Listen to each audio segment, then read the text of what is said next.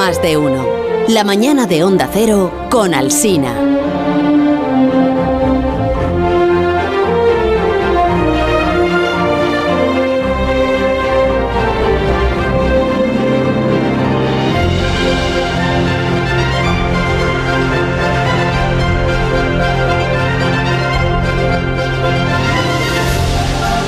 Comienza Aparici te lo dice con Alberto Aparici. Buenos días, Alberto. Muy buenas, aunque hoy ya te he dicido cosas. Bienvenido al programa. Bueno, es posible que las primeras palabras que pronunciasteis cuando erais pequeños, eh, Begoña, Alberto, fueran papá, mamá. Eh, Claro. Probablemente sí. No me, ¿Sí? no me consta. Sí. Yo creo que debió de Sí, ser porque es papá. lo único que se puede pronunciar realmente. Hombre, lo único. Lo Porque no eso. tenemos las cuerdas vocales todavía hechas. Es por eso. Claro. Porque es fácil, ¿no? Solo hay que hacer... ba- Eh, porque los padres y la madre son muy pesados y lo primero que quieren es que les digas. Yo papá creo y que dirían mamá. papá mi mamá sin tener papá ni mamá. ¿Tú crees? Sí. Si Bueno, podrían ellos decir pan. Eh, papá, Como di hizo papá, uno de mis hijos. papá y el bebé ya dice papá para que le dejen de decir di papá. Mi hijo dijo Bueno, está pan, dicho. no papá. Pero el pequeño Gerald Darrell, Darrell. Darrell, ¿Qué dijo de se, escri- se Gerald escribe? Durrell, él lo primero que dijo fue zoo. Zoo.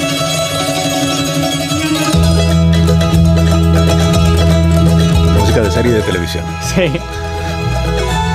Zoo que, zoo que, en, que en inglés se dice zoo. Zoo. Zoo, y es más fácil. O sea, es que no lo dijo. Era como una serpiente. Esto es al menos lo que contó su madre, la famosa Louise Darrell. Ocurrió después de llevar al más pequeño de sus hijos a un zoológico de la India. Esta señora fue cabeza de familia de una prole que había quedado sin padre. Los Darrell o los Durrell, viuda, y con cuatro hijos se fueron a vivir a Corfú, a, a Grecia, a la isla de Grecia, año 1935, y a Corfú apenas había llegado la electricidad todavía. Entonces ahí hicieron pues vida, eh, vida rural y esa vida rural terminó de enganchar a los animales al Benjamín de la familia que tenía 10 añitos. Sí, a- señor. a Yera, que empezó a tener mascotas, eh, por mascotas a las arañas primero, a las lechuzas, Oh, a las tortugas, a París y las ¿Qué tortugas. dices? sí, Mira. las tortugas. Tenía una que se llamaba Piquitos en, en griego. ojalá. Y allí dice Gerald Darrell, que luego se convirtió, bueno, ya sabéis, en un zoólogo muy reputado y un divulgador, un divulgador muy conocido. Allí descubrí, dijo él, que el mundo era colorido. I never went to school. I never passed any exams. Uh, but I decided I wanted a life with animals. No fui al colegio, to no pasé ningún examen, pero decidí que quería una vida con animales y que quería ver el mundo. Was to become an animal collector.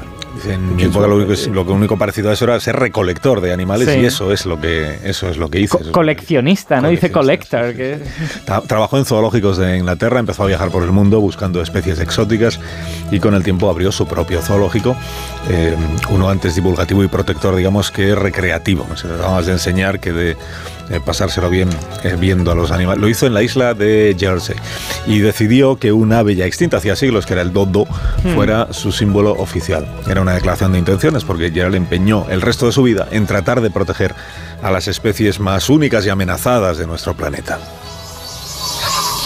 Y tenía ya 60 años. Cuando un llegamos... salto, en el, un salto en el tiempo.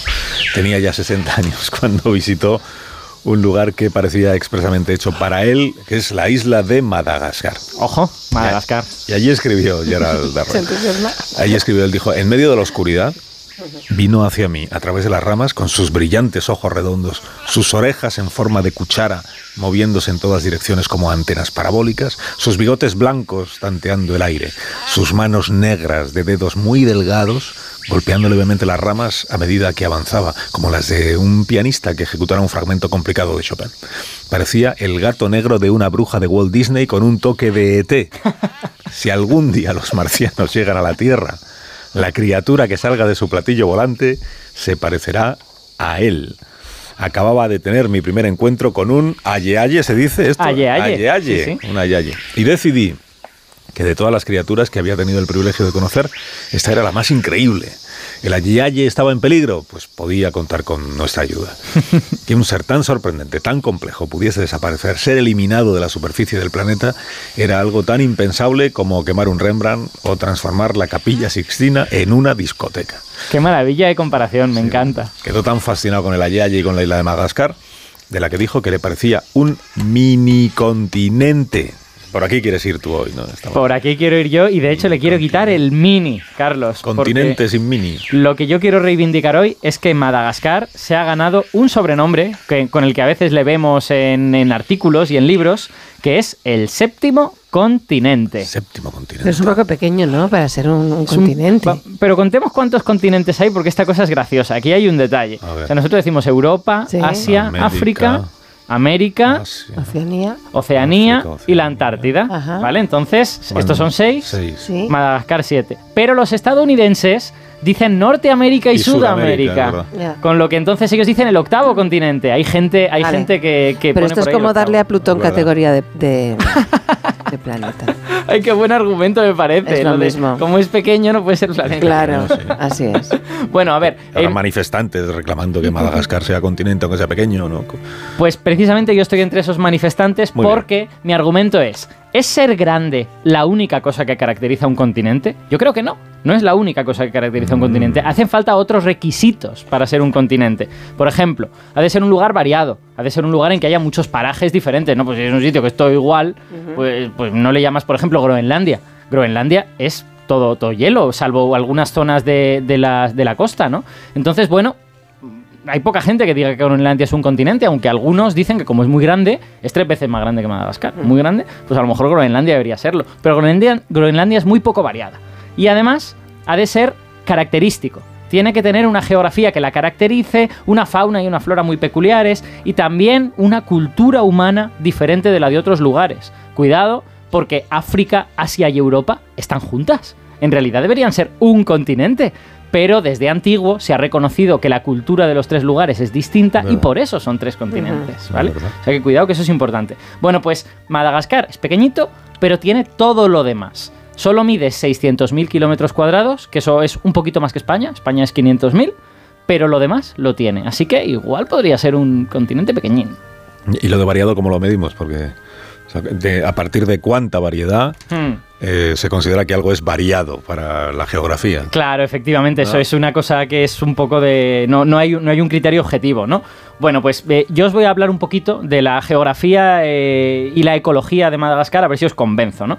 Hay una cosa importante que hay que entender de la geografía de Madagascar que marca mucho el tipo de seres que vamos a encontrar en él. Que es que Madagascar es una isla alargada, que tiene el Índico al este y tiene luego eh, África al oeste, separada por 400 kilómetros de mar y en medio de esa isla hay una cadena montañosa que llega casi a 3.000 metros. Entonces, las lluvias vienen del Índico y entonces sucede la siguiente cosa. En esos 600.000 kilómetros cuadrados tenemos en la costa este selva tropical. Tropical como la que tenemos en cualquier otro sitio selva tropical porque es donde llegan las lluvias. Las lluvias del Índico llegan ahí. Pero entonces, ¿qué pasa? Que las montañas frenan esas nubes. Las montañas ah, impiden que esas nubes pasen al lado oeste. Entonces tú te vas al lado oeste de la isla y en el lado oeste tienes lo que se llama un bosque tropical seco que es un ecosistema bastante raro. O sea, bueno, existe en otros sitios del mundo, pero no es de los más comunes. Como no llega tanta lluvia a esa zona del, del oeste, tú tienes una zona donde hace mucho calor, el bosque es claramente tropical, pero los meses que no llueve, esos árboles, ¡pam!, pierden todas sus hojas. Es un bosque tropical de hoja caduca. Es una cosa, es una cosa que no se ve en, en otros sitios del mundo. Bueno, se ve en otros, pero, pero no es muy, muy común. Y luego también en la costa oeste tenemos manglares. Tenemos esta especie de bosques marítimos en donde los árboles crecen con las raíces directamente en el agua salada del mar, que es también una cosa muy peculiar. Y además tenemos mi favorito, mi ecosistema favorito de Madagascar, que es el desierto espinoso. Este sí que solo existe en Madagascar, no en ningún otro sitio. Ya, pero no lo dejes ahí. que- que el Departamento de Turismo de Madagascar te agradecería mucho que lo explicase. Bueno, pues el desierto espinoso está en el sur de la isla. Sí. El sur de la isla es un sitio donde hace mucho calor y llueve muy poco, es donde menos llueve. Llueve, eh, digamos, como en la, como en la provincia de Almería, ¿vale? Para el que se quiera hacer una idea. Eh, bueno, el suelo de ese lugar está hecho de una arena roja muy característica, hay hierro en esa arena. Pero en lugar de encontrar un desierto de arena, como sería el Sáhara, lo que encontramos es un bosque bajo compuesto de plantas muy duras que resisten al calor, que pierden poca agua. Muchas tienen las hojas eh, como, como con cerumen, hechas con, con cera, planta, eh, hojas duras que pierden poca agua. Están llenas de espinas, muchas de esas plantas tienen, tienen espinas. Algunas se parecen a los cactus, pero ojo, en el desierto espinoso de Madagascar no hay un solo cactus. solo se parecen porque han encontrado la misma solución que los cactus, que son americanos, Ah. a esas condiciones de sequedad y de temperaturas muy altas. Pero ninguno es un cactus en sentido estricto. Bueno, todo esto que os estoy describiendo brota de la arena roja. Es una especie como de milagro, ¿no? Tienes ahí arena roja y en lugar de dunas están saliendo plantas, plantas duras, plantas con espinas, ¿no? Bueno, en el desierto espinoso todos son súper especialistas. El 95% de las especies de este, de este ecosistema son endémicas y no podrían vivir en ningún otro lugar del mundo. Y ojo, esto es generalizado en Madagascar. No es el 95, pero el 75% de las especies de la isla viven aquí y solo aquí, en un espacio que es un poquito mayor que España. Oye, y nos vas a contar algo del Aye este que fascinó a Gerald Darrell, ¿no? Eso lo dejamos, lo dejamos para el final, Ah. porque antes prefiero contarte una cosa muy peculiar que también creo que es característico de la isla y que tiene que ver con esto de la cultura humana. Que es de dónde vinieron los malgaches. Apuntemos, o- oyentes. Sí, eh, apuntado, la- malgache. Gentilicio, me lo ha dicho Marta García ayer que me la ha encontrado. los que son los de Madagascar. Mar- Marta me ha dicho que malgache es uno de sus gentilicios favoritos, así que, así que a por él. Apuntado queda. Bueno, pues la historia de los malgaches es un historión. Porque Madagascar, ya os he dicho, está a 400 kilómetros de la costa de África. Entonces, los primeros pobladores tuvieron que venir en barco. Mi pregunta para vosotros es: ¿de dónde creéis que vinieron los primeros pobladores de Madagascar? Pues de Mozambique sería, ¿no? pues de la- O de, Mozambique es razonable, Claro. efectivamente. No es Mozambique, estás poniendo cara de que de no Tanzania. Claro, es que no es lo Pues lo mismo es de Australia, Tanzania, ¿sabes? vamos- Yo qué sé. pero vamos, de, de, de De África. la India. Pues los primeros. Del otro lado. Seguro. Eh, eh, Begoña se acerca, pero no llega, ¿eh? No. Los primeros pobladores de Madagascar vinieron de Indonesia. Toma ya. Vinieron de muy lejos. O sea, resulta que los indonesios pertenecen a un grupo de pueblos que se llaman austronesios y primos de los indonesios son los polinesios. Y los polinesios son muy buenos en navegación. Todos los austronesios son muy buenos en Y navegación. además venían con los vientos que iban hacia el Índico, ¿no? Claro, O sea, del exacto. Índico Además, hacia Madagascar. el Índico, el Índico es un océano muy especial. El Índico es un océano que tiene eh, alrededor del Ecuador unas corrientes que te permiten ir y venir. Por encima del Ecuador vas hacia África, por debajo del Ecuador vuelves. Ajá. Y los vientos del Índico también son eh, más constantes y menos bruscos que los del Atlántico, con lo que es un océano maravilloso para navegar. Entonces, estos indonesios, que ya eran buenos navegantes, se dieron cuenta de que podían coger estas corrientes y llegar a un sitio que estaba muy lejos y donde pues encontraban animales, encontraban Y sitios se encontraban con la costa que era tropical, que era la mejor, claro. Claro, exacto. Entonces, según parece, hace unos 2000 años, nadie sabe exactamente cuánto, pudo ser en el 200 antes de Cristo, pudo ser en el 200 después de Cristo, algunos habitantes de Indonesia descubrieron esto y encontraron esta gigantesca isla completamente vacía. Y estas gentes, que habían recorrido más de 5.000 kilómetros para llegar ahí, se convirtieron en los primeros habitantes. Bueno, después de eso pasaron muchas cosas, la historia de Madagascar es muy, compleja, llegaron otras oleadas de migratorias, esta vez sí, de África. Eh, por ejemplo, vinieron los árabes, los árabes fueron los primeros que introdujeron escritura en Madagascar, pero no dejaron mucha gente, no se asentaron. Los que sí se asentaron fueron los bantúes una, una de las etnias negras con más éxito de África, y hoy en día el genoma de los malgaches es 50% indonesio, 50% bantú. Su cultura bebe de esos dos polos, es una especie de híbrido, y su lengua incorpora palabras bantúes, pero sigue siendo una lengua austronesia. Sigue siendo una lengua como las que se hablan en Indonesia, como las que se hablan en el Pacífico, ¿no? A miles de kilómetros de ahí. Pero una cosa. eh, tú has estado en Madagascar. Me vas a... Tú esto porque lo sabes. ¿Has visto el docu, no? Te has visto el documental yo, de la yo dos. soy un físico teórico. Yo, yo- yo no he estado Él quiere ir a Madagascar. Yo- a mí- No, por presentarte a alguien que sí que ha estado en Madagascar. A mí me gustaría, pero no está, efectivamente, no está. Pues mira, en Onda Cero Barcelona está Albert Massó, que es biólogo y fotógrafo de naturaleza y asesora científicamente al National Geographic. Y naturalmente es viajero y ha estado en Madagascar. Qué profesión más bonita. Albert, buenos días. Buenos días. Buenos días. ¿Has estado en Madagascar como biólogo, como fotógrafo? Bueno, no sé si vas a todas partes como las dos cosas. ¿no? Sí, bueno, eh, como biólogo, bueno, lo que hacemos es observar, tomar datos y determinar especies. Pero como fotógrafo, pues eh, hay que preocuparse por la calidad de la imagen. Entonces, en mi caso, mm, normalmente doy prioridad a la fotografía porque si pierdes una ocasión puede que ya no la vuelvas más en Madagascar. Y, y es complejo conseguir una calidad profesional para poder publicar y eso. Mm. Hay que estar, que sea la distancia focal, que es el diafragma, la velocidad, el encuadre, la luz más adecuada, etcétera. Además llevo viajeros y mm, eh, en los safaris y hay que asegurar que todos consigan un buen reportaje, ¿no? que es lo que garantizamos los biólogos y fotógrafos viajeros que formamos un grupo que se llama Australfoto, que hacemos safaris por todo el mundo. Después, una vez estás en el campamento con la foto ya, puedes determinar la especie. Ajá. Así que es un poco de, de todo, de biólogo y fotógrafo. Nuestra foto, me voy a apuntar esto. Lo que, lo que más, lo que más te fascina a ti de Madagascar, Albert, ¿qué es? A ver. Bueno, eh, lo que más, yo diría que es todo, porque se puede, bueno, podríamos resumirlo en dos aspectos, el de la megadiversidad, que te apabulla por todas partes porque hay como unas 200.000 especies, y por un lado esto, y por otro los endemismos, que mm, son, o sea, que allí te encontrarás especies únicas. Mm, De estas 200.000, el 75% eh, no las encontrarás en ningún otro lado. Por lo tanto, Mm. eh, aparte de la que habían, comentado, luego podemos hablar más si queréis, yo diría que, por ejemplo, las aves te las encuentras constantemente, hay 400 especies y más de 200 solo están ahí. Pero vamos, si hay que decir algo que destaca por encima de todo son los lémures, Sí. que son los que, digamos, sustituyen lo que en África estamos acostumbrados a ver chimpancés, gorilas, etcétera. Pues allí están los lémures que no son primates, pero no tienen que ver con los simios porque se separaron, eh, la isla se separó de África antes de que surgieran los simios, por lo tanto son primates muy peculiares que también solo existen ahí. La- la- y además llegaron a unos tamaños enormes. Hu- Hubo el lémur gigante que era del tamaño de, un- de una persona adulta. Oh. Y, pero nos lo cargamos, o sea, desapareció y ahora no podemos ver este. Pero podemos ver eh, casi un centenar de especies. Bueno, eh, viven allí un centenar de especies. Podrás ver, si ves una docena o así, pues ya en un viaje allí ya es suficiente. Luego están los camaleones, que hay desde muy grandes y vistosos hasta los que, el más pequeño del mundo, que tiene el tamaño de una uña. Y los camaleones son maestros en el camuflaje, ya sabéis, parece que estás delante de uno y no, no te das cuenta.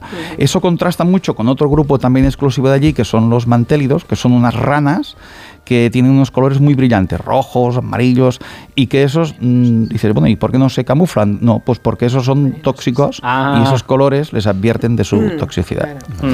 Otra, otro tesoro de esta isla es el fosa, que es el carnívoro más grande que hay, pero es como también exclusivo de allí, una familia exclusiva de allí, y es como una mangosta, civeta, porque es que en Madagascar no encontraremos ni un felino ni un cánido. O sea, lo normal que estamos acostumbrados a ver en los documentales de África, de los leones, Sí. en fin, chaca, todo eso, ni uno. El carnívoro más grande es ese. Pero el fosa que lo, que lo busquen los oyentes en internet, porque si lo buscan, lo van a confundir con un félido. O sea, Sí. les, va, les va a parecer que igual es Sí. una especie como de ocelote Sí. o algo así. Sí, Sí. pero es que no lo es, evolutivamente Ah. no tiene nada que ver, tiene algo más bien que ver con las mangostas y civetas, pero ya digo, es que es una Oye, familia exclusiva de allí. Y el ayeaye, porque antes Sí. hemos contado que, que Gerald Darrell decía que era Sí. una mezcla de bruja de- Sí. negra de Goldine y ET, pero... Sí, realmente es eh, muy raro porque cuando se descubrió se parecía que era una ardilla extraña y tal, pero vamos, tan extraña que no tenía nada que ver con las ardillas. Es un primate eh, que no es un lémur, pero sí que está relacionado evolutivamente con los lémures. Tiene el pelo negro muy largo, amplias orejas, es muy poco expresivo, los ojos saltones, amarillos y lo más sorprendente de todo, el largo y huesudo tercer dedo. O sea, el, el dedo central Mm. eh, ter- eh, es muy largo, mucho más que los otros, y termina en una uña. Vamos, no sería el símbolo de la belleza, por decirlo así. Es que Pero- son, son ultra especialistas en Sí. encontrar gusanos en el Sí. interior de, de Sí. madera, ¿verdad? Y para eso usan ese dedo. Sí, porque para un biólogo es fascinante. Es Sí. el único representante también de la familia, o sea, se ha creado una familia solo para él, de tan raro que es. Eh, a veces vacía los frutos con, ese, con este dedo especial y tal, pero lo sorprendente es que va golpeando los troncos y las ramas hasta que detecta una zona como vacía en el interior. Entonces, ah, con el dedo este hace el agujero y en cuanto ve la larva que ha, ha ido dentro, la ensarta con la uña, como si fuera una aceituna, ¿eh? y se la come. En realidad, ecológicamente, es un pájaro carpintero, digamos. O sea, juega el mismo papel en el ecosistema que el pájaro carpintero aquí. Bueno, sí, bueno, muy Bueno, distinto. Pero, pues sí, con- con muchas diferencias, sí, ¿no? Pero- Pero, to- todo esto, ¿qué, qué pasa? Que es fascinante para un biólogo, pero para las eh, tribus de allí y ha creado ese aspecto, la rapidez, porque se mueve muy rápido además, y además que es nocturno, de ahí los ojos grandes, eh, ha creado muchas supersticiones y leyendas, dicen que tiene magia, pero que trae muy mala suerte si lo ves, y no, no te digo ya si lo tocas, si, si te, de- dicen que si te señala con el dedo ese, mm, te mueres. ¿Ah, sí? Eh, eso- Madre mía, es como el gato negro aquí, ¿no? Sí, y, y allí lo que hace, durante mucho tiempo se le ha perseguido y si veían uno lo mataban, porque decían que así lo colgaban allí, de, porque si pasaba alguien se llevaba la mala suerte. De hecho, a mí un guía no me quiso llevar a ver una y me dijo, no, estás loco. Dice, ahí no, no, ahí no te llevo. Cualquier otra cosa sí. Te protegía, te protegía. Sí, sí, sí. De- por ese motivo estuvo, está en peligro de extinción. De hecho, se pensó que se había extinguido hacia los años 50 porque durante muchas expediciones no, no lo veía nadie. Dicen, bueno, pues ya está, se han cargado otra más, porque se han cargado unos 15 o 20 lémures. ¿eh? Pero luego, eh, por suerte, en el año 61 se redescubrió. Luego se tomaron medidas enseguida y ahora en algunos puntos y reservas se puede ver. Hay algunas... em, sí, sí.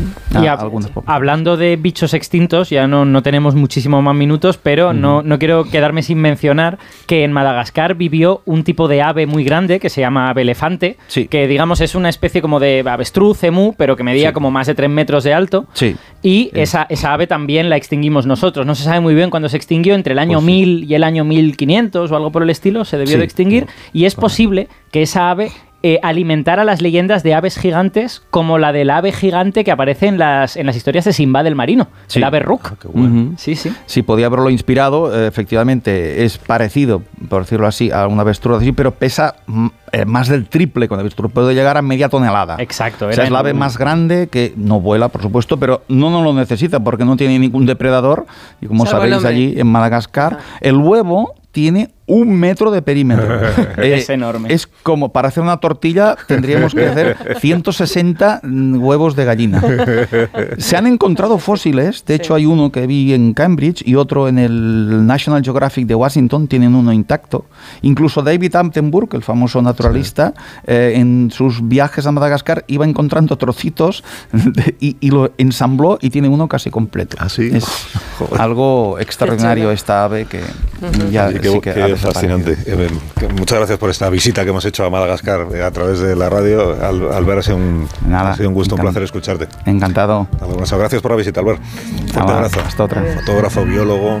Y vamos a apuntar a una. Sí. A una de los safaris, ¿verdad? Sí, a sí. una extrafoto de estas. Sí. Bueno, Aparici, gracias a ti también por llevarnos a Madagascar. Nada, espero haber colocado a Madagascar en el mapa, digamos, mental de la gente. Está en todos los mapas, pero no tenemos en cuenta lo chulo que es ese lugar. Sea, toda la audiencia ahora buscando estos animales en, en, el, en el Google. ¿eh? Sí. En el Google. ¿Cómo habéis dicho que se llama este que parece un felido pero no lo es? Fosa. Fosa. Con dos S, Fosa creo. con dos No, una. Una sola, en Sí. español, vale. En inglés con dos. Vale. Eh, un minuto y resolvemos el desafío matemático de esta mañana con Santi. Más de uno. En Onda